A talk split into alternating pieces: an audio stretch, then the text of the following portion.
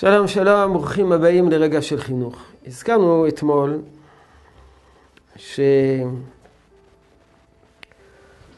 שבחופש הגדול מוקד חיי הילד והנער הוא בבית. ועם התקשורת, עם הילד, במהלך השנה לקה בחסר, אולי זה היה פחות מורגש בגלל שחלק משמעותי בעולמו הרגשי היה בתוך בית הספר, ולכן הקשיים בבית פחות מורגשים. בחופש הגדול, אם יש קצרים בתקשורת בין ההורים ובין הילדים, זה הופך להיות להר געש. עם ההתייחסות אל הנער, אל הילד, הוא קר, מנוכר, מייסר, עלול הילד להגיע למסקנה עגומה שאין לו בית. אין לו בית. הוא נמצא פה, הוא נמצא בבית, ובעצם אין לו בית. לכן החופש הגדול הוא אתגר עבורנו ההורים. איזה אתגר?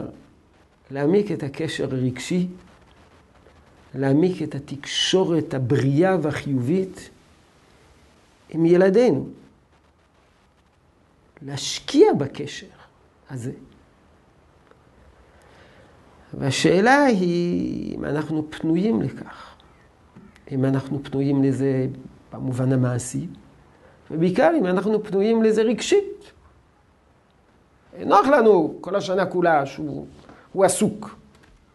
ואנחנו לא צריכים להתעסק בו.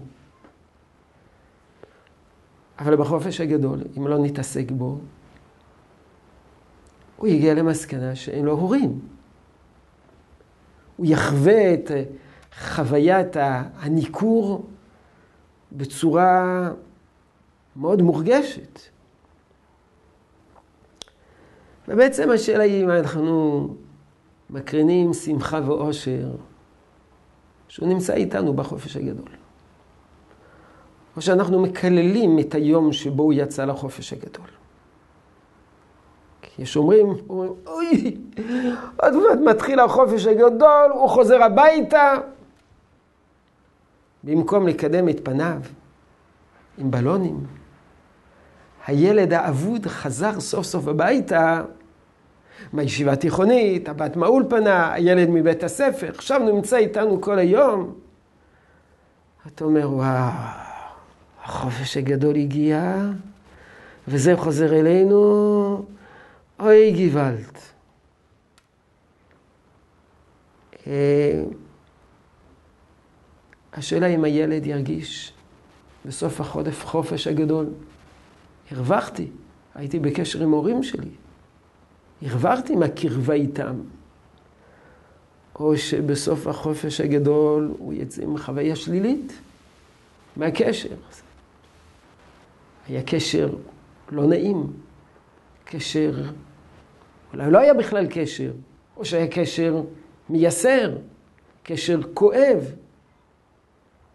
לכן החופש הגדול הוא גם כן אתגר עבורנו, לא רק אתגר למצוא אה, כל מיני פעילויות לנער או לילד, אלא האם אנחנו ניצלנו את החופש הגדול כדי להעמיק את התקשורת, את הקשר הרגשי עם הילדים שלנו.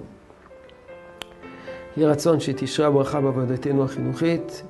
שלום שלום.